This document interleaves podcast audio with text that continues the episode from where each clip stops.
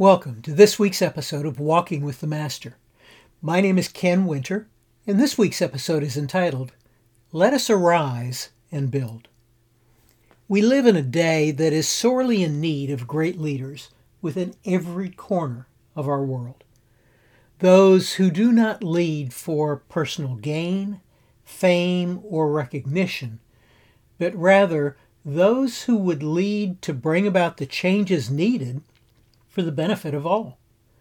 But sadly, instead of selflessness, we more often are led by those who are pursuing their own personal agenda.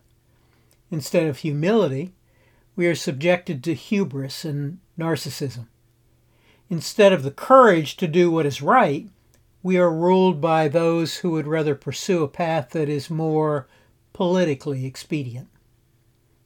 Within our history as a nation, we have benefited from the leadership of men and women of that caliber. Leaders such as George Washington, Abraham Lincoln, Martin Luther King Jr., Clara Barton, and Rosa Parks, to name a few. On a global level, one would have to include leaders like Mahatma Gandhi, Winston Churchill, Mother Teresa, and Nelson Mandela. As we look through Scripture, we see further examples of men and women that would need to be a part of that list. Leaders such as Moses, Joshua, Esther, and Paul. I do not intend for this to be a fully comprehensive list, but rather a representative sample.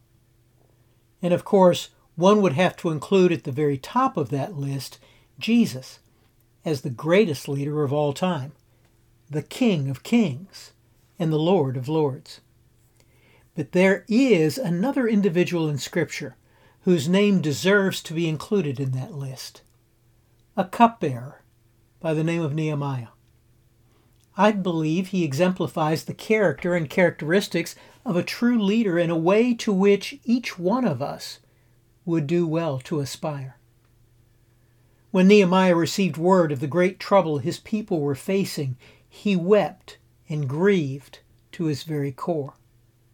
He cried out to God and interceded on behalf of a people, most of whom he did not know, and on behalf of a place on which he had not yet set his eyes.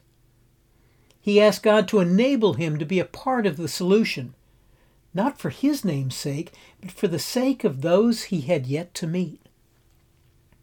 Given the opportunity to speak up for those in need, he did not use it to rail against the oppressors, but rather to cast a vision for the solution in humility and in a way that honored the one in authority over him. He took time to sufficiently assess the problem before pressing forward ill equipped and ill prepared. He formulated an appropriate solution that required everyone's participation, not just their acquiescence. Throughout it all, he trusted that the one who had invited him to join with him in solving the problem would continue to go before him to complete the work. He knew that true success could only result from following the Almighty's plan. He also knew that even the right plan would not be exempt from attack by the opposition. He knew to respond to the naysayers with wisdom and not allow their opposition to distract him from the main thing. But he also knew that the needs of the people could not be overlooked in the midst of the work. He challenged the accepted practices that had been used to oppress the poor and championed the needs of the underprivileged even at his own personal expense. And he knew that true success could only be achieved at personal cost. He valued the welfare of all the people over his own personal gain and privilege. And he oversaw the work all the way to completion, not only in a way that saw a wall rebuilt, but also so that the heart of the city was restored. Thus, a slave who God had enabled to become a cupbearer now became more than a king's emissary. He became a leader who rose to the level of being an example of true leadership to all of us. A number of years ago, I had the privilege to be a part of a group of men and women in an extensive remodeling project that was named the Nehemiah Project. No one individual within the leadership of that project ever rose to the level of exemplifying Nehemiah. However, I did see God work through the entire team of people in a way that the characteristics I have already cited were seen through the group collectively.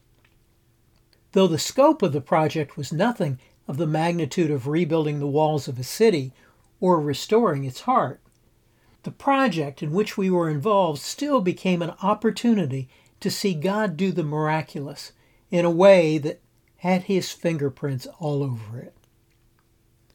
When everything was complete, there were two outcomes that he used to confirm his hand at work. First, when the work was finished, we realized it had been completed in 52 days, the same number in which the wall in Jerusalem was rebuilt. Second, there was no one individual that could take the credit for the excellent work that had been done. Rather, it all pointed to the glory of God. Today, we need leadership like that of Nehemiah on every level, globally, nationally, regionally, and personally. It's not the size of the problem or the need that dictates the kind of leadership that is required. It's the degree of concern.